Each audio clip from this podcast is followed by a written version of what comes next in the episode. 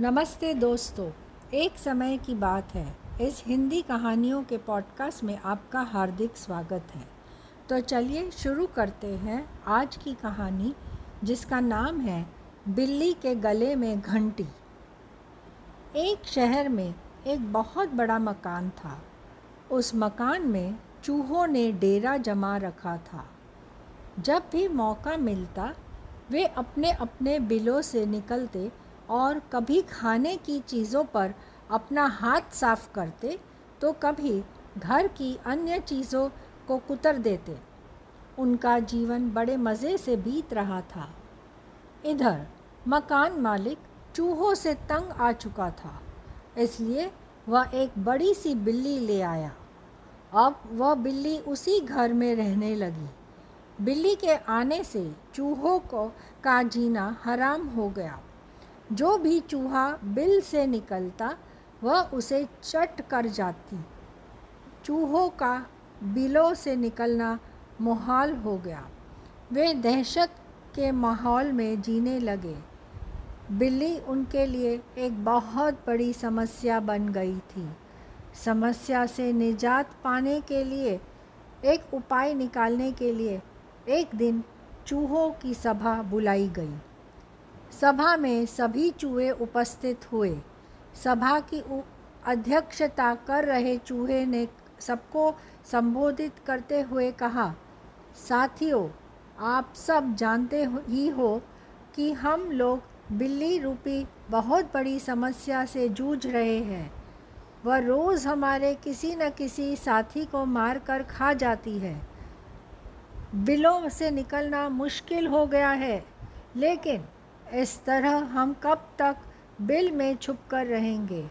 भोजन की व्यवस्था के लिए तो हम, हमें बिल से बाहर निकलना ही होगा।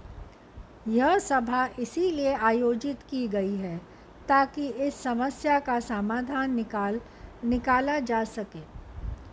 आपके सुझाव आमंत्रित हैं। आप एक एक कर अपने सुझाव दे सकते हैं। एक एक कर सभी चूहों से इस समस्या पर अपनी अपनी सोच के हिसाब से सुझाए दिए, लेकिन इस किसी भी उपाय पर सब एक मत ना हुए। तब अंत में एक चूहा उठा और चहकते हुए बोला, मेरी दिमाग में अभी अभी एक बहुत ही बढ़िया उपाय आया है। क्यों ना हम बिल्ली के गले में एक घंटी बाँध दें? इस तरह बिल्ली जब भी आसपास होगी, उस घंटी की आवाज़ से हमें पता चल जाएगा और हम वहाँ से भाग जाएँगे। कहो, कैसा लगा उपाय? सारे चूहों को ये उपाय बहुत पसंद आया। वे खुशी में नाचने और झूमने लगे। मानो उनकी समस्या का अंत हो गया हो। तभी एक बूढ़ा और अनुभवी चूहा खड़ा हुआ और बोला मूर्खो नाचना गाना बंद करो। और ज़रा ये तो बताओ कि बिल्ली के गले में घंटी कौन बांधेगा? ये सुनना था कि चूहों का नाचना गाना बंद हो गया। बिल्ली के गले में घंटी बांधना अपनी जान के हाथ से हाथ धोना था। कोई इसके लिए तैयार नहीं हुआ। सभा में शांति छा गई। तभी इस शांति को चीरते हुए बिल्ली के कदमों की आहट सबके कानों में पड़ी। और फिर क्या था? सब सिर पर पैर रख कर अपने अपने बिलों की ओर ज़ोर ज़ोर से जल्दी जल्दी भाग खड़े हुए। तो दोस्तों, इस कहानी से हमें यह सीख मिलती है, योजना बनाने का कोई औचित्य नहीं है, यदि उसे लागू न किया जा सके।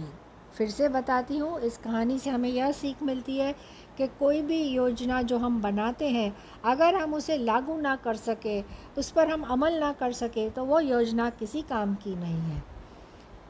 तो खुश रहिए, फिर मिलेंगे जल्द ही एक नई कहानी के साथ। Happy listening